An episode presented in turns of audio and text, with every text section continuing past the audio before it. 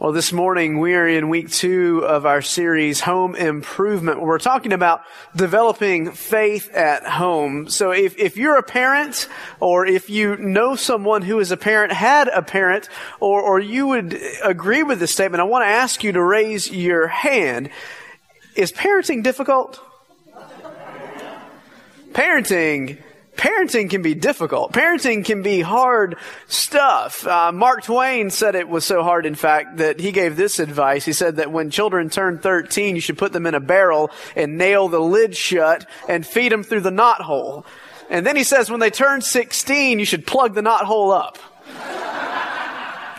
We're not there yet in my house. but parenting children of any age can be a real challenge. It's tough to be a parent. I've had more joy, I promise you, uh, from parenting than, than, just about anything else in my life. Uh, but there is a lot of pain when we don't get things right as parents or our kids uh, don't get things quite right in their own lives, or, or maybe they choose to go off and do things on their own. One of the joys that I have as a parent, uh, even of, of just a five year old and an 18 month old, is the growing library of stories of the goofy things that they do. Uh, like this past week, Lily Grace, our 18 month old, learned to say no, but she doesn't this is how she says it. I actually did it for you there. She doesn't just say no. She says mo. So it's not quite no. It's mo. And she points.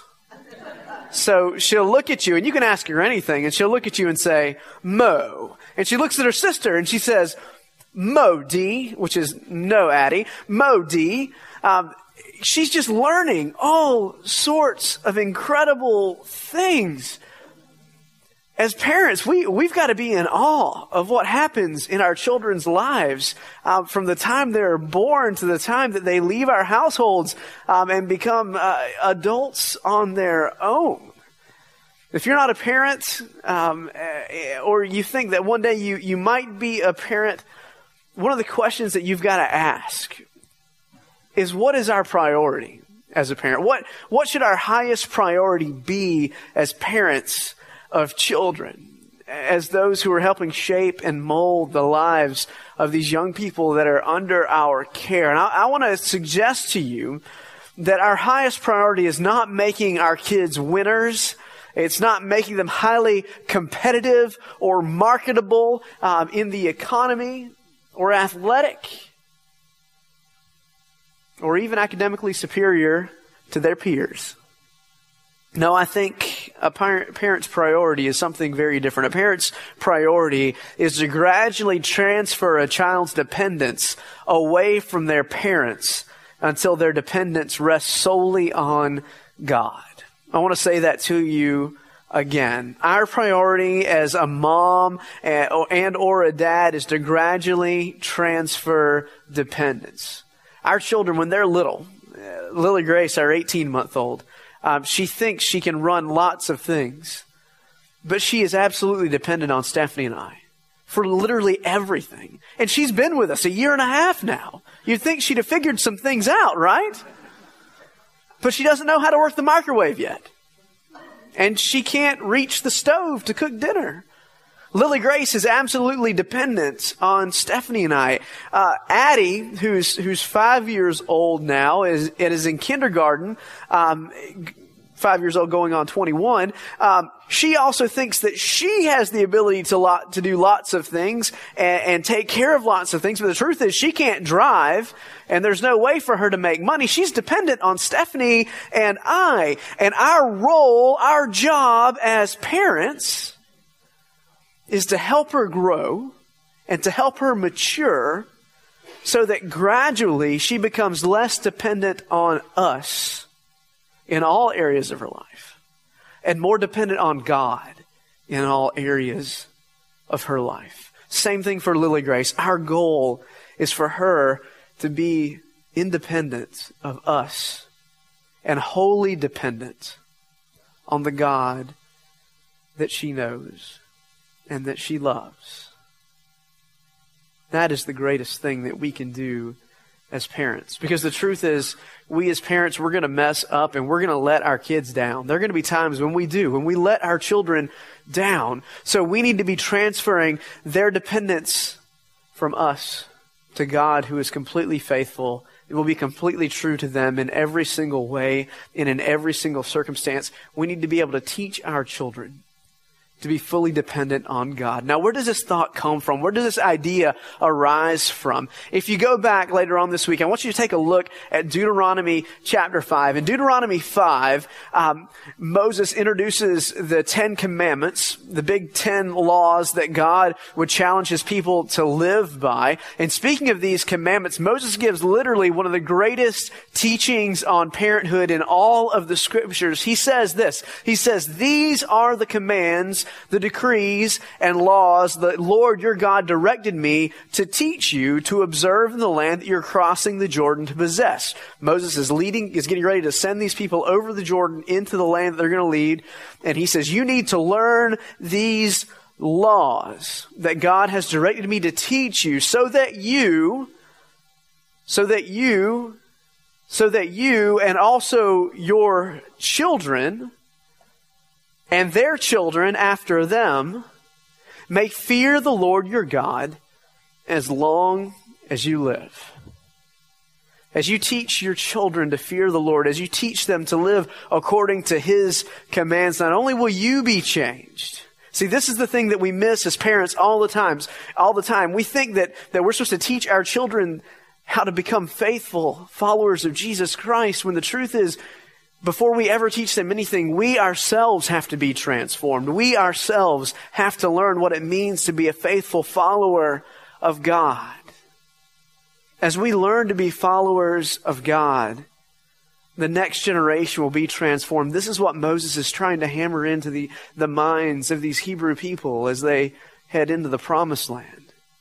Learn to live as people of God so that your children may learn to live as people of God, so that their children may learn to live as people of God, so that their grandchildren may learn to live as people of God.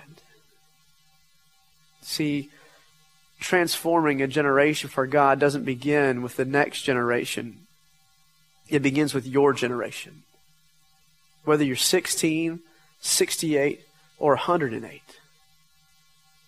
transforming the next generation begins with having your life transformed. Because the truth is, you and I, we are passing something on to the next generation, to our children. We are passing something on. And this is where the verses you heard from Proverbs can be very, very helpful.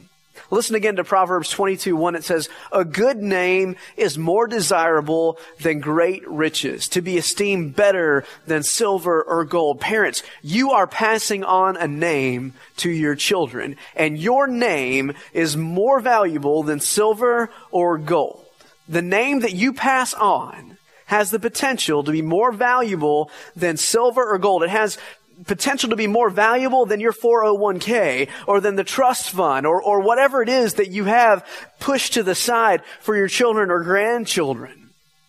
Your name is one of the greatest gifts that you will ever give your children. Your name is one of the greatest gifts that you will ever give to your grandchildren. Now, I don't mean Jonathan or Julie or Thomas or Tim. That those are that's not the name that I'm talking about. When we speak of name, what we're talking about is your example in life. Your reputation. Who you are at your core. This is one of the greatest gifts that you can pass on as a parent or a grandparent or a godparent. Because who you are becoming has everything to do with who your children are becoming and who their children are becoming. And building a good name, building a good reputation for yourself in life and in faith begins with centering your life. Your life as mom or dad or grandma or grandpa. Centering your life on Jesus Christ? What are you passing on to your kids? Are you passing on a legacy of baseball, a legacy of soccer or, or high test scores or dance or stress or alcoholism or abuse? What are you passing on to your children? Because the truth is, you're passing on something. You're passing on something.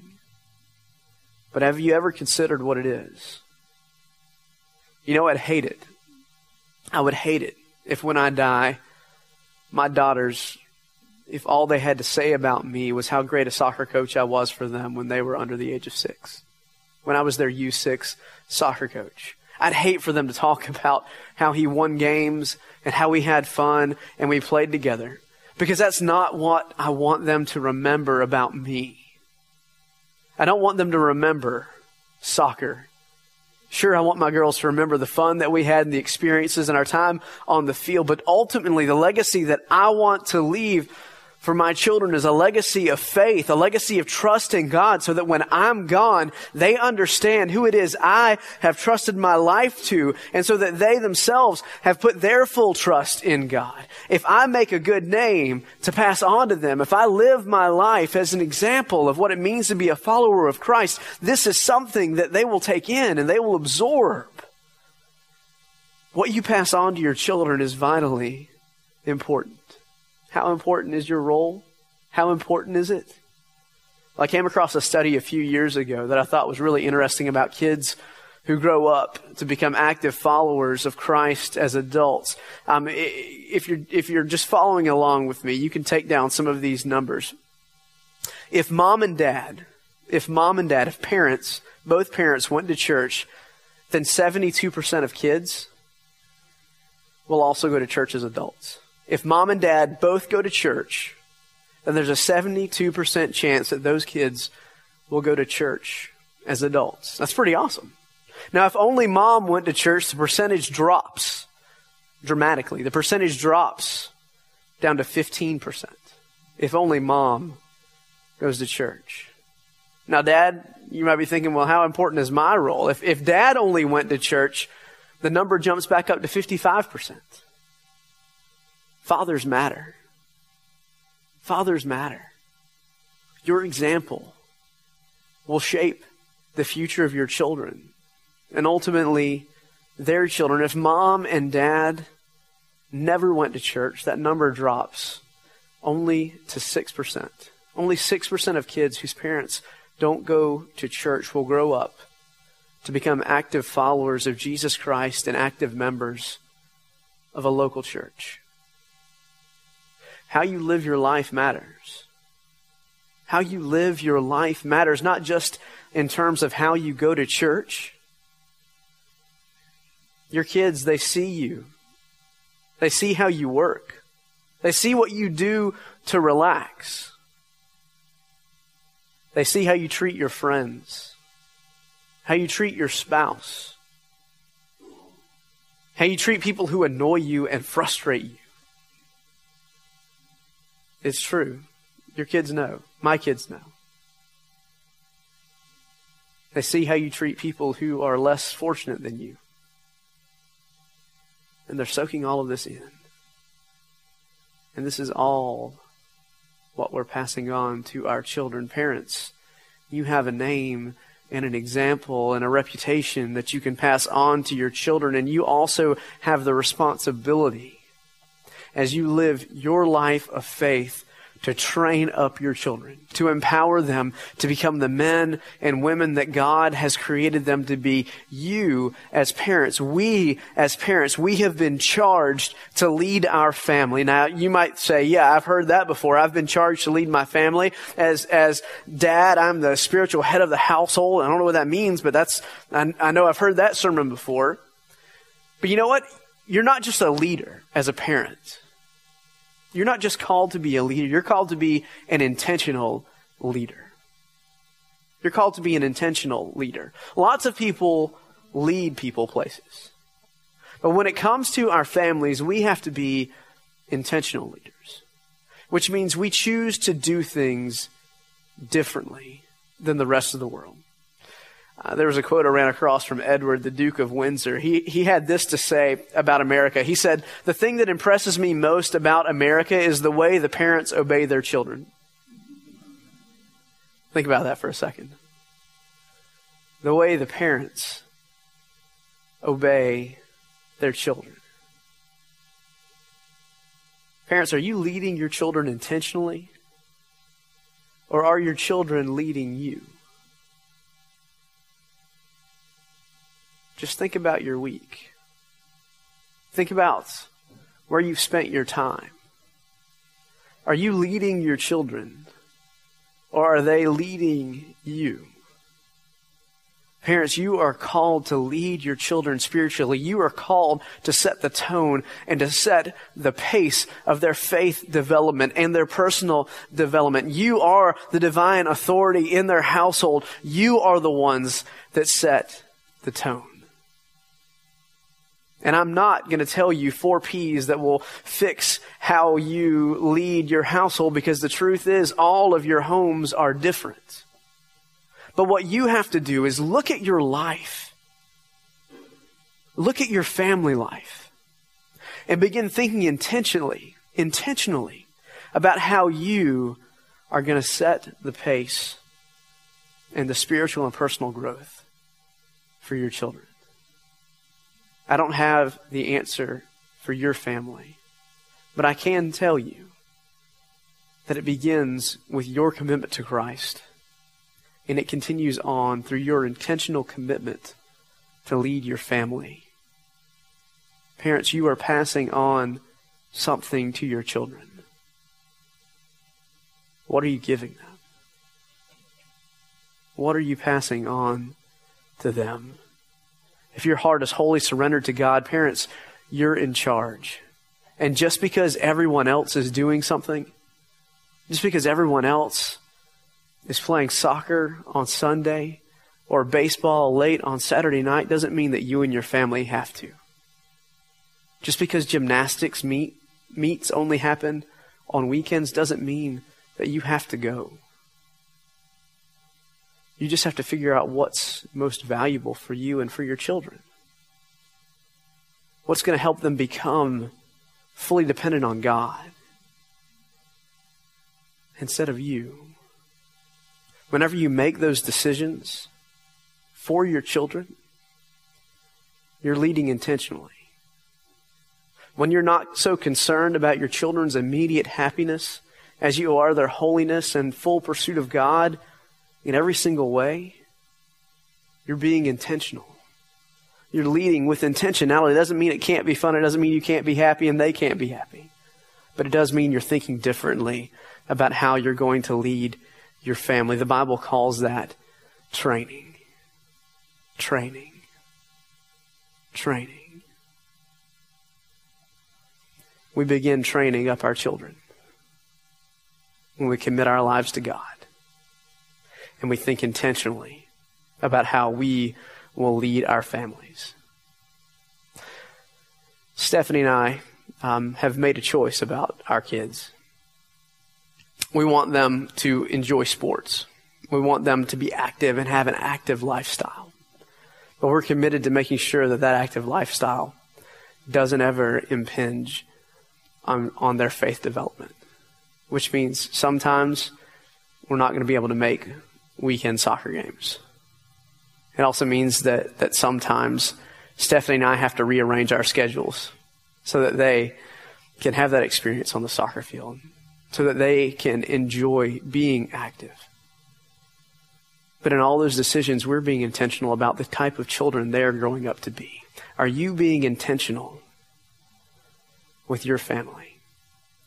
Or are you letting the world tell you how to raise up your children? Are you being intentional?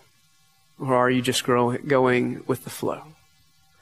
Now, I want to turn the tables a little bit and talk just for a minute um, to the children in this room. How many of you here have ever been children? Okay, good. We're all on the same page. All right. I was a child once, and the Ephesians text you heard read is very important. Kids. All of you who are kids here. Children, obey your parents. Why? Because this is the only law that comes with a promise. And what's the promise? That you will live long in the land. You remember this verse, right? Bob read it beautifully early, earlier. You will live long in the land if you listen to your parents. Here's the reason why, y'all. Because you're young. You're young. And do you know what you don't have whenever you're young? You lack wisdom. Okay? Wisdom is knowledge which you may have plus experience which you don't have. You may know lots of stuff as a student, as a young adult, as a 20 year old, as a 33 year old. You may know lots of things, but you have not enough experience. And so you don't have wisdom. The reason that you can live long in the land if you obey your parents is because they have something that you don't have. And that is wisdom. Wisdom. Wisdom about your life and wisdom about your future. Wisdom about who you are and who you are becoming that you don't possess.